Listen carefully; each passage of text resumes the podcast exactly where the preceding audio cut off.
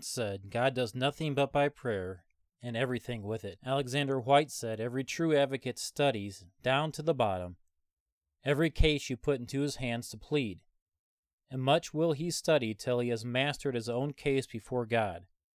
Every true advocate absolutely ransacks the records of the court also for all former cases in any way similar to this case he has in hand. He puts the judge in remembrance of his own past opinions, and of all of his predecessors' past opinions and past judgments. Not only so, but a skillful advocate will study the varied temperament and mood of mind at the time, the age, and the varied partialities and prejudices of the judge. So set is every adroit advocate on carrying his case. Altogether you cannot but see what an advocate has when he became a man of prayer. The Apostle Paul penned his words, prayer without ceasing, in First Thessalonians five seventeen. God simply answered Paul's prayer, my grace is sufficient for thee, and left Paul with his infirmity he so desperately beseeched God to cure. God answers all of our prayers in his own and mysterious ways. His answers are always infinitely better for us and for his glory than our suggestions for answers that we often give him. God's purposes are not for us to know until his time he chooses to reveal them. Not all of us are Paul's, but all of us can attain the prayer level where God can include us when he says, the effectual fervent prayer of a righteous man availeth much, James five sixteen. Realistically, Satan or his emissaries are close by to disrupt and frequently interfere with our concentration as we pray. We will suddenly remember many different things we think we need to get accomplished that day, or that we think are very important. Other distractions will occur. Guilt may well up upon us for something so long ago forgiven by God. Whatever the case, we need to not let that distract us but a moment before we dive back into our time of precious prayer with our Lord. It has been suggested as these random thoughts come into your mind to jot them down on a separate piece of paper, because at the time you may think them very important. So lest you forget, you keep thinking about them and cannot get back into prayer. So jot them down as quickly as possible if deemed important enough to do so, and immediately get back into your prayer. You may find after your prayer time is concluded that most of the things that were made to seem so important as you were praying, when you look back on that list, are so trivial and unimportant it makes you wonder why they popped into your mind at all. Then you may find you have some tangible proof of the prince of the power of the air at work, putting these unimportant thoughts into your mind, just to distract you from your fellowship with the King of Kings. Prayer is communication with God. It is a meditation or a mindset where one draws closer to God and focuses on God, while closing out all competing interferences during this time of talking with God. We should praise God and express our gratitude for his provision in our prayers. Prayer is a place where one should realize that God is not some abstract legend in some faraway place, but God is as real as we are, and is as close as the air surrounding us. This is the reality of the omnipresence of God. He is everywhere. He is as close to you as he is to someone on the other side of the globe. He is in us, around us, with us, over us. God is everywhere near and everywhere watching over us. You can experience the reality of this nearness in sweet moments of prayer as you walk in your prayer garden with God alone. Prayer is a tool by which a Christian can make requests to God. He can pray for personal needs or wants, and he can also pray for others' needs and others' wants. Too often, though, we are guilty of praying selfish prayers, prayers that are self-centered and prayers that neglect or forget others. The Bible warns us against this practice. When God has specially promised a thing, said Charles Finney, we are bound to believe we shall receive it when we pray for it. You have no right to put an if and say, Lord, if it be thy will, give me thy Holy Spirit. This is to insult God to put an if in God's promise when God has put none there. It is tantamount to charging God with being insincere. It is like saying, O God, if thou art in earnest in making these promises, grant us the blessing we pray for. Every Christian needs to come to a full understanding of what God wants them to do as prayer warriors. We have interwoven the word prayer into our lives from the very moment we become Christians. Even non-Christians talk about prayer and say prayers. So what is meant exactly by the word prayer? Many Christians will say that prayer is asking things from God. But there must be more to prayer than just that. There must be more to prayer than just getting things from God. It cannot be just that. Prayer is a higher thing than just being the equivalent of a beggar knocking on a rich man's door. To help us grasp what prayer is and how powerful prayer can be, I'm going to read an account involving D L Moody and the tremendous impact of prayer, how it can change lives, how it can impact eternity, how it can get men to do things they are unconscious of, how God can work so many details out and cause so many events to happen. How it can work even from thousands of miles away and work to create the atmosphere conducive to the answering of that prayer over a period of years. This account is truly amazing, an amazing example of prayer. How to pray, the attitude in prayer, the patience in prayer, and the almighty power we have access to as we pray. It was back in the early seventies, that is the eighteen seventies, when Chicago had been laid in ashes. The building was not yet up far enough to do much, said Moody. So I thought I would slip across the water and learn what I could from the preachers there so as to do better work here. I had gone over to London and was running around after men there. Now he had not been speaking anywhere, he said, but listening to others. One day, Saturday at noon, he came into the meeting in Exeter Hall on the Strand. Felt impelled to speak a little when the meeting was thrown open, and did so. At the close, among others who greeted him, one man, a minister, asked him to come preach for him the next morning and the next evening, and Mister Moody said he would. Moody said, I went to the morning service and found a large church full of people. When the time came, I began to speak to them, but it seemed the hardest talking ever I did. There was no response in their faces. They seemed as though carved out of stone or ice. And I was having a hard time, and I wished I wasn't there. And I wished I hadn't promised to speak again at night. But I had promised, and so I went. And at night it was the same thing. House full, people outwardly respectful, but no interest, no response.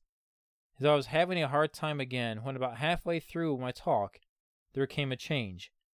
It seemed as though the windows of heaven had opened, and a bit of breath blew down. The atmosphere of the building seemed to change. The people's faces changed. It impressed me so that when I finished speaking, I gave the invitation for those who wanted to be Christians to rise. I thought there might be a few, and to my immense surprise, the people got up in groups, pewfuls of people. I turned to the minister and said, What does this mean? And he said, I don't know. I'm not sure. Well, Mister Moody said, they misunderstood me. I'll explain what I meant. So he announced an after meeting in the room below, explaining who were invited, only those who wanted to be Christians, and putting pretty clearly what he understood them to mean, and dismissed the service. They went to the lower room, and the people came crowding, jamming in below, filling all available space, seats, aisles, standing room only. Mister Moody talked again a few minutes, and then asked those who would be Christians to rise. This time he knew he made them understand. He knew his meaning was clear. They got up in clumps, in groups, by the fifties. Mister Moody said, I turned and said to the minister, What does this mean? He said, I am sure I don't know. Then the minister said to Mister Moody, What I'll do with these people? I don't know what to do with them. This is something new. And he said, Well, I'd announce a meeting for tomorrow night and Tuesday night and see what comes of it. I'm going across the channel to Dublin. And he went. But he had barely stepped off the boat when a cablegram was handed him from the minister saying, Come back at once. Church packed. So he went back and stayed ten days. And the result of that ten days, as I recall Mister Moody's words, was that four hundred were added to that church, and that every church nearby felt the impulse of those ten days. Now, what was the explanation of that marvelous Sunday and the days following? It was not Mister Moody's doing, though he was a leader whom God could and did mightily use. It was not the minister's doing, for he was as greatly surprised as the leader. There is some secret hidden beneath the surface of those ten days. With his usual keenness, Mister Moody set himself about to figure it out. By and by, this incident came to him. A member of the church, a woman, had been taken sick some time before. Then she grew worse. Then the physician told her that she would not recover. That is, she would not die at once, so far as he could judge, but that she would be shut in her home for years. And she lay there trying to think what that meant, to be shut in for years. And she thought of her life and said, "How little I've done for God, practically nothing, and now what can I do shut in here on my back? I can pray." May I put this word in here as a parenthesis to the story. With pain to himself, against his own first will for us, he allows us to be shut in, because only so he can get our attention from other things to what he wants done, to get us to see things and think things his way. I am compelled to think that is so. She said, "I will pray." And she was led to pray for her church. Her sister, also a member of the church, lived with her and was her link with the outside world. Sundays after church service, a sick woman would ask, "Any special interest in church today?" "No," was the constant reply.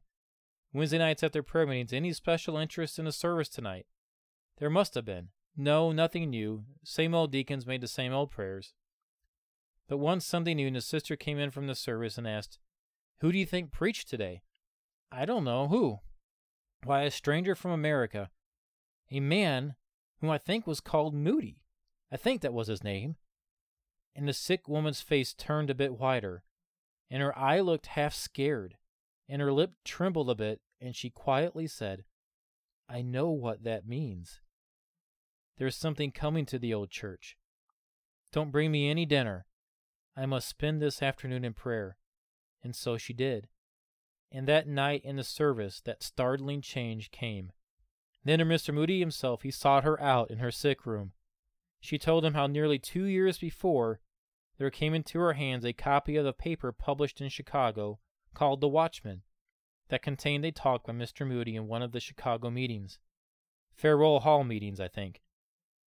All she knew was that the talk made her heart burn, and there was the name Moody, and she was led to pray that God would send that man into her church in London.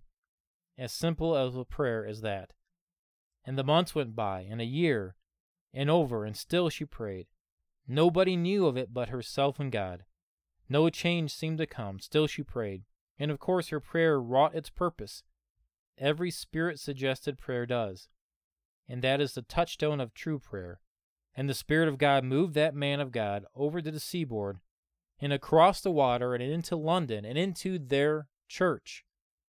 Then a bit of special siege prayer, a sort of last charge up the steep hill, and that night the victory came. Do you not believe, I believe without a doubt, that someday when the night is gone, and the morning light comes up, and we know as we are known, that we shall find that the largest single factor in that ten days' work, in the changing of tens of thousands of lives under Mister Moody's leadership, is that woman in her praying. Not the only factor, mind you. Moody was a man of rare leadership and consecration, and hundreds of faithful ministers and others rallied to his support. But behind and beneath Moody and others, and to be reckoned with, as first was this woman's praying. Yet I do not know her name, I know Mister Moody's name, but the name of this one in whom humanly is the secret of it, all I do not know. It's a secret service. We do not know who the great ones are. R A Torrey said, "God is just as ready to hear and answer you as he was an- as he was to answer that bedridden saint." To whatever church you belong and whatever your pastor is, you can make him a man of power.